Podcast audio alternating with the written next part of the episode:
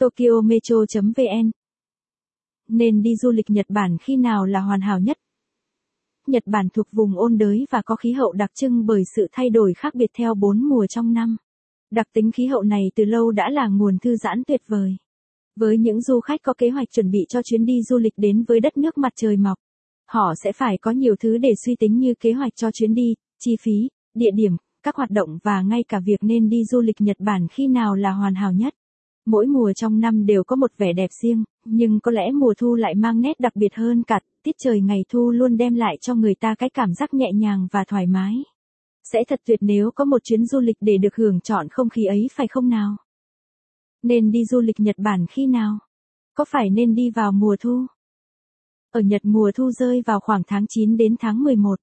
Khí hậu lúc này khá mát mẻ và dễ chịu, có phần hơi lạnh do tiết trời sắp sang đông, nhiệt độ trung bình ở phía Bắc thường rơi vào khoảng 12 độ C, còn khu vực miền Trung và miền Nam tầm 26 độ C. Thời tiết mùa này ở Nhật không quá nóng cũng không quá lạnh, rất thích hợp để có một chuyến du lịch cùng gia đình hoặc bạn bè đó. Mùa thu tại Nhật Bản. Lý do nên đi du lịch Nhật Bản vào mùa thu.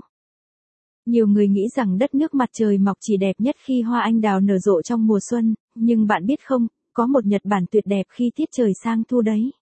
Trong ngôn từ của mình, người Nhật thường có cục mùa thu cuột để miêu tả vẻ đẹp duyên dáng của mùa thu, vậy Nhật Bản bước vào thu có những gì?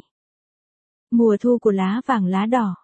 Có lẽ điểm nổi bật nhất và cũng là điểm thu hút du khách đến với nước Nhật vào mùa này chính là mùa lá đỏ Momiji. Đây là lúc mà Nhật Bản như khoác lên mình một chiếc áo mới. Nếu bạn thích bài viết này, vui lòng truy cập trang web tokyometro.vn để đọc tiếp.